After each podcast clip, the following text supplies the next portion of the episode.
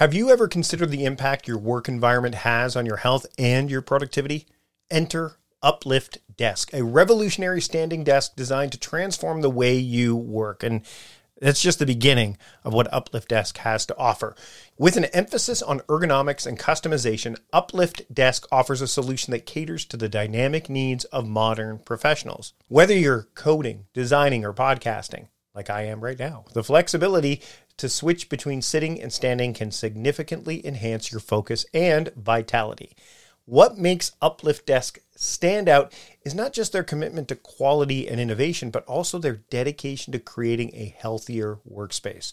With options to customize from over 100 desktop materials and a plethora of accessories, Uplift Desk ensures that your work setup is uniquely yours, promoting better posture and movement throughout the day. And here's an offer to get you started on a healthier work journey starting today.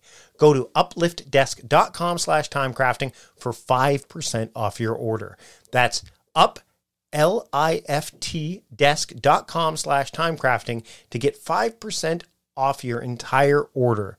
Your health, your productivity, your future self will thank you. Again, that's upliftdesk.com slash timecrafting and get 5% off your entire order today.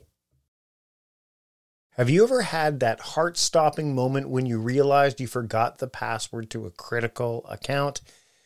I have, and that's exactly why I switched to 1Password years ago, and honestly, it's been a game changer. I can't do without 1Password, and I know that if you give it a try, you will feel the same way. And when you support our sponsors, then you support the show. So I encourage you to check out what 1Password has to offer one of the things 1Password has to offer is it combines top tier security with an award winning design, making password management a breeze for anyone, anywhere. From the moment I started using 1Password, I said goodbye to the days of resetting passwords and worrying about security breaches. You see, 1Password isn't just about convenience, it's about saving you from the real cost of data breaches and the daily time suck of password resets. It works seamlessly across all your devices, filling in passwords for you so that you can sign in with a click. And the best part, all you need to do is remember one strong password that protects everything else. I've been using 1Password for as long as I can remember. My family is using it. Everyone in this household has bought in. It's again a game changer. It's completely transformed how I handle my digital security and my family feels the same way. We've gotten away from using the same passwords again and again and again, or sticky note reminders, or having that notebook that says passwords I must remember. Plus, 1Password is trusted by millions, including giants like IBM and Slack. With 1Password, my digital life and my family's digital life is not only more secure, but infinitely simpler. And look, if you've ever been frustrated by a family member constantly asking for passwords, 1Password's secure sharing has been a total relationship saver for me. It's so secure that the Associated Press relies on it in high risk areas, which means it's more than capable of keeping your digital life safe and streamlined. So why not make the switch? Protect yourself, your family, and your business with 1Password. It's the simple and secure way to manage your digital life. And right now, listeners of a productive conversation get a free two-week trial at onepassword.com slash productive convo. That's two free weeks at onepassword.com slash productive convo. Again, onepassword.com slash productive convo. Check out 1Password. I know you'll fall in love with it like my whole family has. Again, that's onepassword.com slash productive convo for two free weeks. Check it out today. I'm Mike Vardy. Ever found yourself deep in a project, your flow state so intense that the world around you just fades away? That's the magic zone where ideas take flight and your work truly comes to life. But what if, in a blink, it could all disappear? Hard drives fail, coffee spills, and yes, even the dreaded accidental delete happens. But fear not, because CrashPlan has your back. Don't wait for disaster to strike. Head over to crashplan.com slash timecrafting now for a free trial and secure your creations with their limited time buy one, get one offers. Supporting our sponsors means supporting this podcast, so take a moment to check them out. CrashPlan is the superhero of cloud based data protection, specifically designed for people like us who live and breathe their digital creations. CrashPlan ensures that every file, every idea, and every piece of hard work is safely backed up and protected. With CrashPlan Professional, you get unlimited backup for your computers, not servers or cloud apps, just pure essential data protection for PC, Mac, and Linux. This means your business plans, designs, music, and documents are continuously encrypted and updated in their secure cloud without you lifting a finger. Imagine this your laptop takes a dive during a late night work session. With CrashPlan, it's not a disaster, it's just a minor hiccup. Their service runs quietly in the background, safeguarding every change you make every 15 minutes. And if the worst happens, your files are just a few clicks away from being restored with unlimited version retention acting as your personal time machine. For businesses, CrashPlan's multi tenant capabilities are a game changer. Buy as many licenses as you need, manage them with ease, and let your team or your IT admin restore data seamlessly, saving precious time and resources.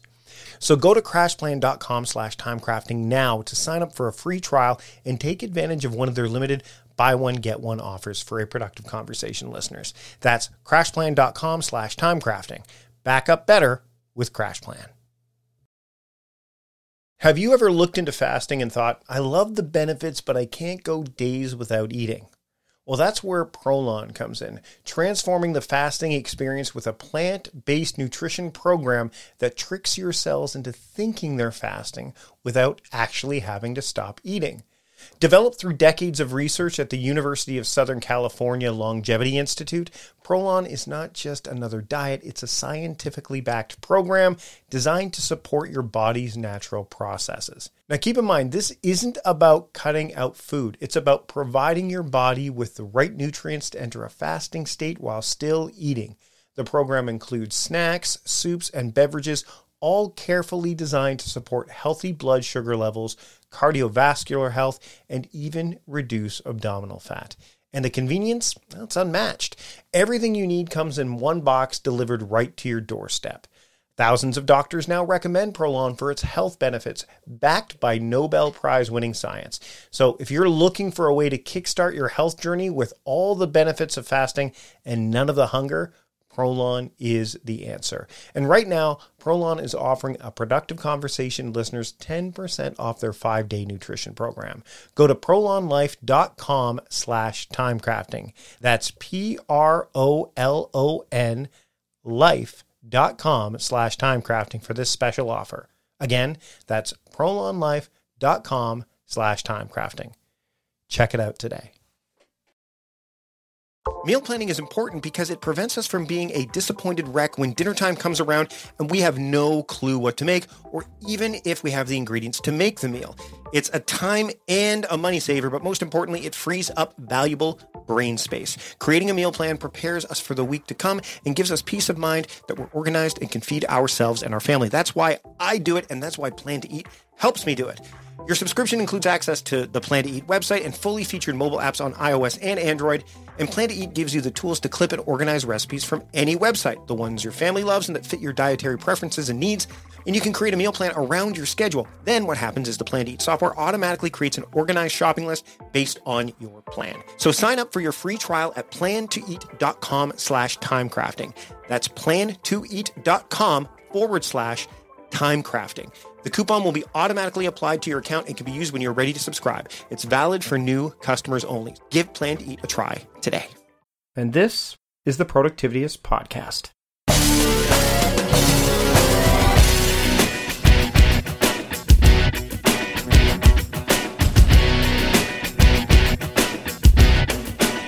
Welcome to the Productivityist Podcast. I am your host, Mike Vardy, and this week on the show, I have Srinivas Rao, the author of unmistakable why only is better than best. It's a bit of a mouthful, and the book is as insightful as you will get when it comes to you know, just figuring out how to be unmistakable and how to you know, make something and create something and build something that is unmistakably you.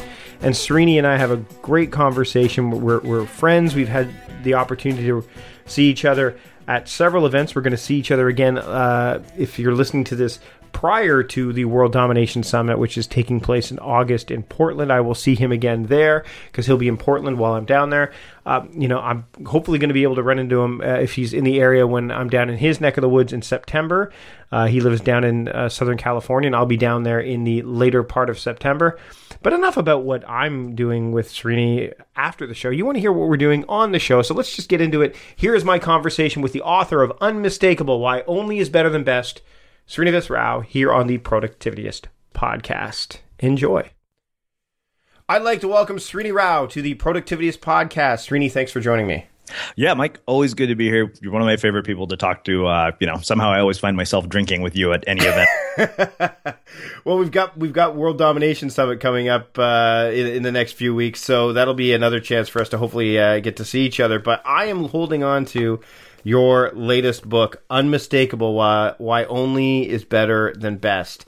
And, you know, I got to say, uh, you know, there are, there are very few books that are dog eared in my library as much as this one is. And it's funny because I've got several where the pages back to back to back are dog eared. So uh-huh. it's like a huge chunk of the top corner are are taken out. Um, you know, it's great to get a chance to chat with you. Uh, I want to talk about the book, and the first thing I want to dive into um, is the idea of you know I'm a Green Lantern fan. We've talked mm-hmm. about this. Um, one of the first things you bring up in the book is the idea of fear, mm-hmm. and and when one of the things that I got out of this book, as I read through it, and I talked to, I actually talked to other people about this and wrote about the idea that that the idea of being unmistakable, especially for my Patreon supporters, they got to hear me talk about this in far deeper settings than, than regular podcast uh, listeners, was the idea that um, being afraid to to just dive into one particular component of my or, or to be unmistakable, to do really great work was such a huge uh, revelation for me because uh, it's easy. It's easy to be shallow. It's easy to be, you know, one of the big things is, is, is like covering apps. You and I've talked about this before. The idea of just covering apps and being the app guy. Uh, yep. To get out of that is such a huge uh, game changer for me, and it was the reason I'm read, reading about you know the idea of fear. That was pulling me back towards that stuff. Why is fear and why is that voice so such a, a huge part of, of pushing towards unmistakability, like listening to that voice and paying attention to it? Great question. Um, you know, I think here's the thing, right? By definition, when you do something unmistakable, you're doing something that hasn't been tried before, that hasn't been proven to work, that hasn't you know been shown that you know hey this person did it they got the result that you're seeking to get uh, in fact the entire sort of thesis is that this has never been done before um, and i think you know like real innovation, real creativity comes from doing things that have never been done before. But of course, when you attempt to do something that has never been done before, the voice of fear gets really, really loud because it's like, holy shit, everything will go possibly wrong. Um, this might not work. This might blow up in your face but the thing is, you know, if you you kind of look at it and flip it on its head, right? So on the other side of what we fear most often is the things that really will bring the most joy to our lives, the things that will bring the most meaning to our lives, the things that will basically expand our sense of possibility. So let me give you an example. So you know, I wrote about this in book. We planned a live event. Um, I don't know the first thing about planning live events. Uh, I am not an event planner. I don't, you know, never put on a conference, but we did it. You know, and we we had sixty people there, thirteen hundred dollars a ticket, and it sold out in two weeks. But I can tell you the morning that we put those applications out and we sent the email, I was terrified to check my email. I felt like I was going to throw up because I actually thought nobody was going to come. Um, and I have experienced that, that exact phenomenon of nobody coming. The second time we tried to do it, failed miserably. And so the thing is that, again, I, I think it really boils down to this idea that you're attempting to innovate, you're attempting to create something that's never been done before.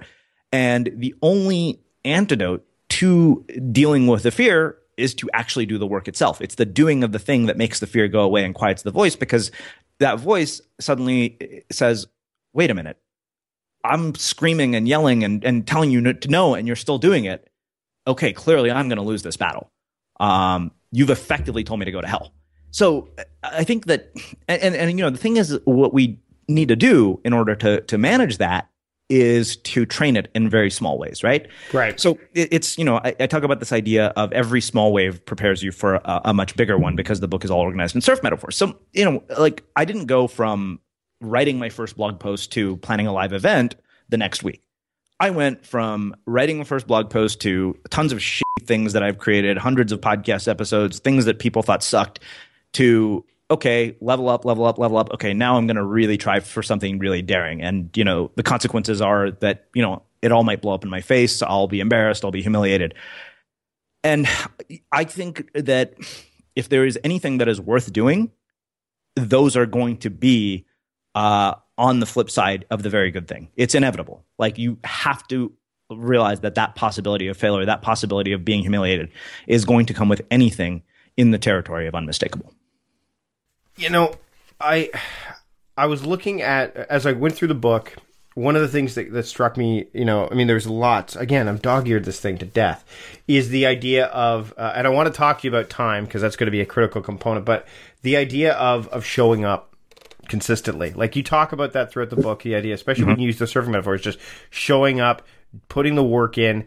Um, you weren't, and uh, most people seem to think, and and and, or at least the appearance is there that you you're an overnight success, or that overnight successes are something that just kind of they, they show up and and and there's not a lot of work put in behind it. But there's the idea of showing up and and putting in the fundamental work before you can really become only, you know, because yeah. you have to, I think, and you, you, talk a lot about Robert Greene stuff, mastery sure, and all that yeah. stuff, right? So, big fan of his work. What do people need to do? And I mean, I don't want you to give too much away from the book, but what's, yeah. what's one thing that people need to do that they probably don't think about that they need to do in order to kind of set themselves up for the, the process of becoming unmistakable? Okay, so this is a very complex question to answer because I'm not a neuroscientist. I'm not a behavioral scientist. I can tell you this from my perspective, but I think it, it also, um, you know, warrants looking into behavioral science, reading books like Mastery, because the subject of mastery, like I said, I mean, many books themselves have been dedicated to just that one thing. And, uh, you know, if, if reading a book were enough to be able to turn you into a master, then every single person who bought Robert Greene's book would be unmistakable and masters of their craft, which is not the case, right? So this is a really weird balance because I, I was watching something yesterday by this guy named Todd Herman, who's a, a performance coach for like Olympic athletes and, and billionaires and, and you know he's just like he's basically like a badass performance coach. Mm-hmm. Um, and you know, I'm much more interested in people like this now than I am sort of the life coach people because they they have actual you know evidence to back up a lot of the things that they're saying. So he said, you know, we can't really go for goals that are more than 90 days because our brain is just not wired to do that, and it's too long of a timeline. Now, the paradox here, okay, is that to become unmistakable, longevity plays a very big role. Um, Sam Altman, who is the the president of Y Combinator, said that if you're building a startup, um, and I think this applies to building anything of significance, uh, that a long term view is your greatest competitive advantage because so few people have one. And his idea of a long term view is 10 years meaning that you know a lot of people start things thinking hey it's going to be three to four years and uh, i'm going to exit this startup and, and ca- you know sit around counting my cash and become a, a venture capitalist. So that it turns out is, is rare right? Mm-hmm. like you're looking at outliers which is is you know a, a big mistake to to ma- assume that the data shows as outliers. And of course even in the world that you and i play in right the sort of entrepreneurial online space the people that you read about the most, the people that you hear about the most are outliers because they have stories to tell. And of course, what we do is we say, okay, I'm an outlier. Here's the, you know, I'm going to package up how I became an outlier and sell it to you as the how to become an outlier like me formula, which is a lot of businesses. Um, it's something that you know I've explicitly like really taken attack on in the book, you know, um, and said I think we need to start questioning this because if this business model really works, the results are abysmal. They're, they're too they're too scattered of course, you know, you have to take into consideration human beings and personality and, and, you know, sort of how people are built and their psychological frameworks, which are whole other subjects and entire books have been written dedicated to those things. So that being said, um, you mentioned the idea of overnight success. So I will tell you, I started uh, my first blog in 2008. It was a total piece of shit. Nobody read it. Um, I have been screwing around on the internet since 2008 or since Blogger came out, which was even before 2008 and I was just writing this morning about how you plant the seeds today for who you want to become tomorrow or 10 years from now. When I graduated from college, I wrote a 63 page, single spaced autobiography about my four, my four years in college in eight days because I was bored. When I would email my friend. I would send her like novel length emails about life, about all the things that mattered. Uh, when I finished, when I got fired from my first job, I wrote a 25 page expose about working at the most awful startup in Silicon Valley. I was so tempted to submit it to the San Jose Mercury News, but because I had basically uh, called out all the people who worked there out of concern for their careers, I didn't do that. For fast forward to you know business school, between the summer of my first and second year, I was the social media intern at Intuit. I started a blog. Uh, I didn't get a job offer. Ironically, people who now work at Intuit have found that blog, contacted me about what it was like to work there, um, and ended up getting offers. So the reason I'm mentioning all of this, you you of all people probably will appreciate this. You're probably noticing a pattern. Um, is that every one of those things were seeds that were being planted to get to here. I've written at this point, well, probably over 100 plus articles on Medium. So it's basically what, what the, the real message is, is that it's a substantial body of work that has taken a very, very long time to create and to curate. And I honestly, here's what I would say is that there's a big danger to succeeding too fast because a fast rise is often followed by a very fast fall. I could not have written a book that you would want to dog ear the way you have even two years ago because I wasn't ready. Right. Like I wasn't mature enough as a writer. I didn't have the habits. I didn't have the discipline. I didn't have the systems in place. Um, and I didn't have the experience. So all of that is to say that the 10 year overnight success, total cliche, but it's very much there for a reason because that cliche is validated over and over and over again throughout history. You mentioned systems for a second, and I want to talk about the idea in the book. You talk about best practices, and, yes. and, and what I loved about it because what I love about your writing, what I love about when we talk about this stuff, is that best practice, like you could, the the the subtitle is "Best Practices Your Worst Enemy." Now, right. again, at face value, you're like, wait a minute, hold on a second. Uh, you know, I'm thinking about the systems versus goal mindset that Scott Adams talks about, you know, in right. his book.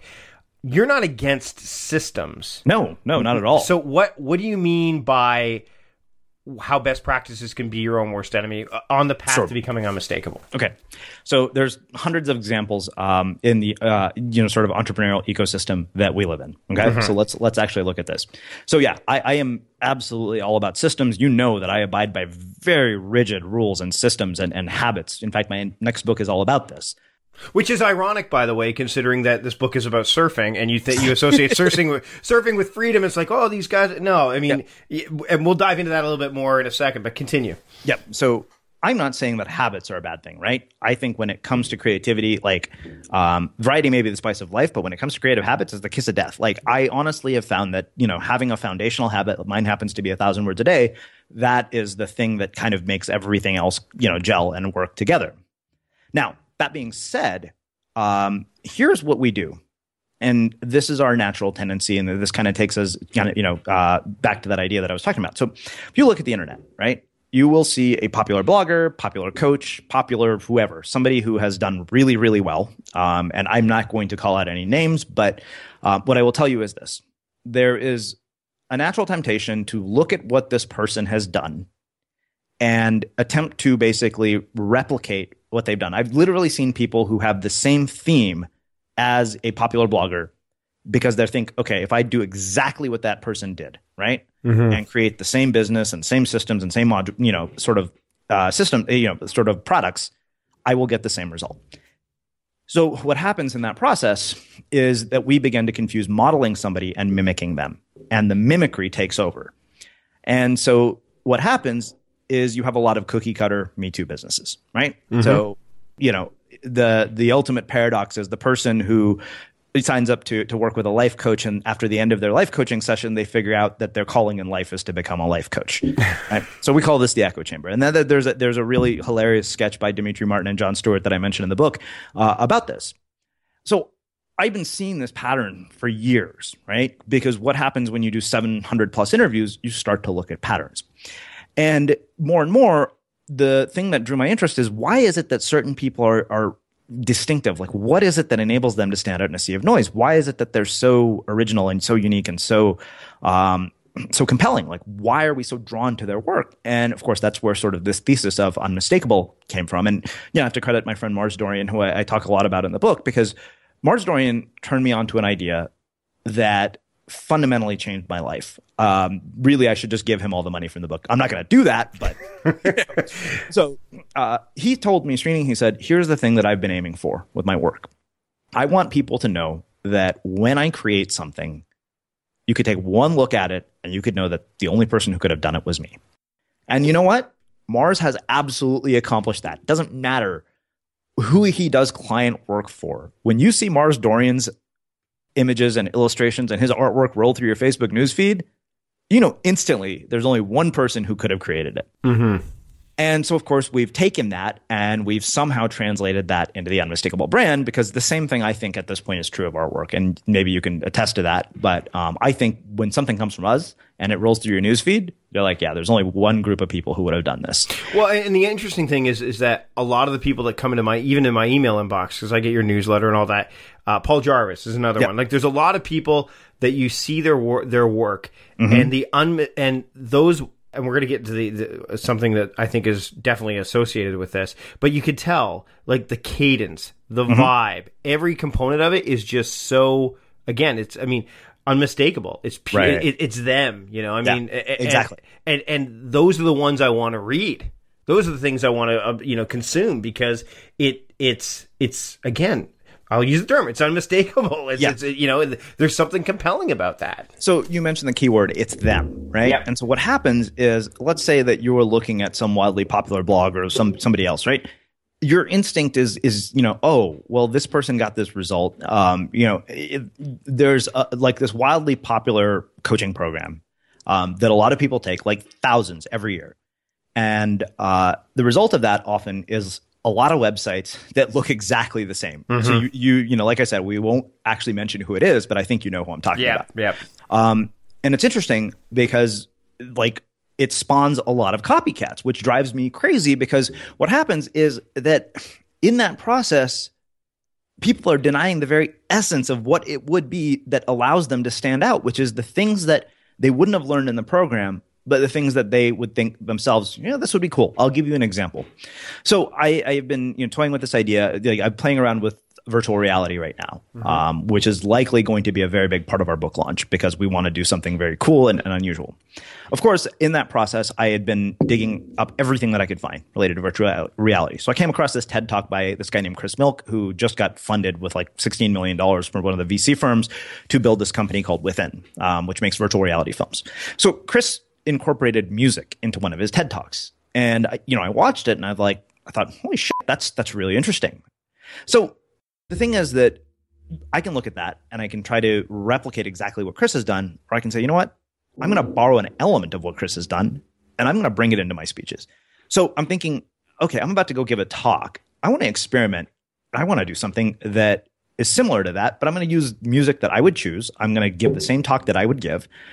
And I'm not just going to use what I saw from him. You know, it's kind of like the Austin Kleon approach. You steal like an artist, borrow from everybody, um, not just one person. And if you start to borrow from everybody, what happens is you start to mix ingredients to create recipes that only you could create. And of course, in that process, also are your own instinct and your own intuition, right? So this guy had like an orchestra behind him. I'm like, I don't want an orchestra behind me. I have thought, huh, I've always wanted to mix like live art into my uh, talks, you know, and I thought, well, I can't do it, but I could actually team up with an artist who would be on stage creating something while I'm giving this talk, while there's music going on. And I'm like, wow, I could create this total sort of sensory immersive experience and transform what would be a normal keynote. Like I'm looking back at my keynote at Podcast Movement and I'm thinking, "F- that would have been awesome. Like that would have taken it to a whole other level, you know? And so stuff like that, uh, that I think that we don't indulge our own curiosity, we don't indulge our own intuition, and we don't indulge our own instinct nearly enough um, when it comes to creating our work because that's where unmistakable comes from. Do you think the echo chamber also exists just in outside the entrepreneurial scope in terms of just what we're told? You know, in terms of like Chris Guillebeau has written about the art of nonconformity, and when we talk about conformity, I think Yeah. there's an echo chamber there too, where it's like Oh, you know yeah, the, the, yeah, the whole idea of this is how we're supposed to live. I mean, you you said you experienced that, right? With with going to school and and you know without going, a doubt. So yeah. it, it's funny, right? So the the there's there's two things we have to be careful of. Yes, absolutely, conformity is an echo chamber, but the ultimate paradox of nonconformity is how many people are conforming to its ideals. Mm-hmm. yeah, yeah, yeah, yeah. When does yeah. I think Guillebeau just wrote about Chris just wrote about the when when is nonconformity no longer nonconformity? Like, hey, saying I'm going to be location independent, you know, be a blogger in Thailand and write about my lifestyle design journey, not nonconformity anymore. No, Totally, that's very very mainstream. Yeah, um, yeah, I, and and you know, I, you know, like I, I was reading this morning. Um, I'm going through this Walt Disney biography uh, that's like 600 pages long, uh, and so I'm reading it, you know, little bits at a time. And there's this really interesting sentence that one of the the coworkers of Walt Disney said about him. He said everything that he wanted to do was about exceeding what was possible within the medium, and that's that's such a that's such an interesting phrase to me because I'm like, wow, you know, I mean, if you look at what we've done as a podcast, which is sort of our our sort of hub around the spokes, is that we've looked at what a podcast could be and we've completely shattered that expectation. Let's talk about the compass and the map. Yeah, because I mean, uh, part of what I do is I talk about the daily map, but I but one of the things that's part of a, a system that I've got. You yes. you talk about the greatest work of your life will require a compass and not a map. Mm-hmm. My question is, okay, so you've got this. How important is it that you actually pay attention as you're moving along as opposed to just following the compass. Because i yep. mean just like with a map you go okay i need to get from point a to point b. This is where right. i need to be. And you're you're kind of blinders on. Can the same thing happen with the, with the compass as well? Yes. Yeah absolutely. So let, so if you are following your compass but it's leading you nowhere you're not making progress and you have no idea where you want to get to then yeah. So i think you have to a compass is where that intuition that instinct that internal sort of element that fingerprint um, that you put on and, and you know sort of overlay on your work. That's where that comes from. The compass is where the unmistakable elements come from right? Like so you mm-hmm. look at what we do at unmistakable creative. I don't look at what other podcasters are doing. I never read advice on podcast best practices. I really don't care because that's all really boring to me. Look look i'll look at it and say, okay, yeah, let's go optimize this.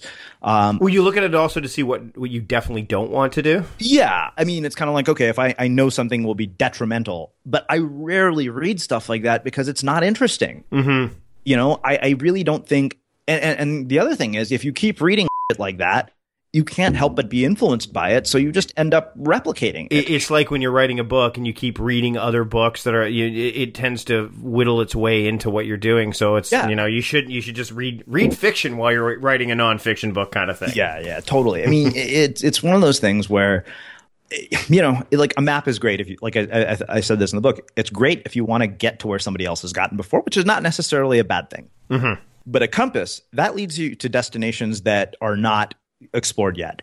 And what's interesting is that you can use this balance of a compass and a map. A map being okay, what am I doing day to day? Am I actually making progress? Right. Uh, to get you know to the place that I want to go, or am I not? You know, and then those are those are really important. I think that you know one of the things that we get sort of caught up in in this creative uh, world is creative people hate things that are very linear and analytical. And and you know, I am learning more and more as I look at people who've accumulated significant amounts of wealth. As I look at people who um, perform at levels, they measure they measure their performance. You know, Fred Wilson, the venture capitalist, said that if you looked at the habits of most of the successful people, he said himself included, the companies invested in, what he found consistently across the board is that they track and measure. And so that's where this sort of balance between a compass and a map comes in. That habit of tracking and measuring is your map. That instinct, that intuition, that piece that you don't look to anybody else for that comes from deep within you, that's your compass as we get close to wrapping up here, I want to touch on something that I think is really relative in terms of productivity as well as, as creative work and, and what you're talking about in terms of being unmistakable. The balance or the harmony between qualitative results and quantitative yes. results. Because I think a lot of people, and, and speaking to my uh, area of expertise, quantitative is what drives people. How many things did I get done today? Doesn't matter what things, just how many did I get to inbox zero? How many boxes did I check off?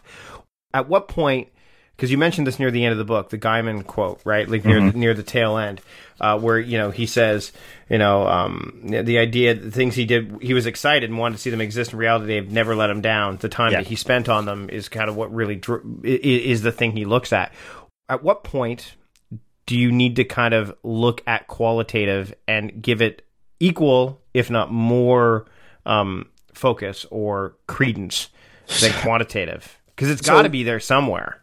I I think the sooner that you can uh, look at qualitative uh, components, the faster you will get to where you want to go. And it's such an odd paradox um, because it doesn't make sense. It doesn't make logical sense. You know, you, you see this over and over and over again. Like Steven Pressfield talks about this. You know, and like I don't think these people are completely void of paying attention to the quantitative. They wouldn't be able to do what they did. No, you're not. I mean, you say a thousand words. That's quantitative, Yeah. right? You know, and, and that there's a streak there. There's some, but it's it's not. It, it's about. There's so much more to it than that. I think people get they get caught up because it's Yeah. easy to because it's easy to understand and easy, it's easy to, understand. It's easy to quantify. It's easy to say, guess what? I did, you know, this today. I checked 100 emails. I got to inbox zero. Seth, Seth Godin talks about this. You know, he mm-hmm. says, okay, so you've tweeted 50 times. You've updated your Facebook status. You've sent 20 emails. But he's always, you know, I I think the funniest thing he always says, he's like, yeah, but you didn't do anything that matters. You didn't do mm-hmm. anything that might not work. You didn't do anything that could affect somebody emotionally. You know, like how many people's lives have been changed because you sent emails? Or how many people's lives have been changed because of your Facebook status update? you know it- it's and so i think the, the qualitative aspect is tremendously important i think it, it's you're holding these two things at the same time i don't think you know you get one without the other you know they're not mutually exclusive i guess is the best way to put it it's just the the amount of weight that you put on them at varying times. At some Yeah. point, you got to yeah. At some point, you've got to go. Okay, I've I've spent you know a bunch of time working on this qual this really important thing, but Mm-hmm. now these other things need to be done. So I'm going to check off these boxes. Like I think a lot of people, again, it becomes a measure of productivity. And Right. becomes a measure of how much you've done, not not necessarily the depth, the the breadth, not the depth. yes Right. exactly exactly Srini, this has been awesome, and I want to thank you so much for taking the time today.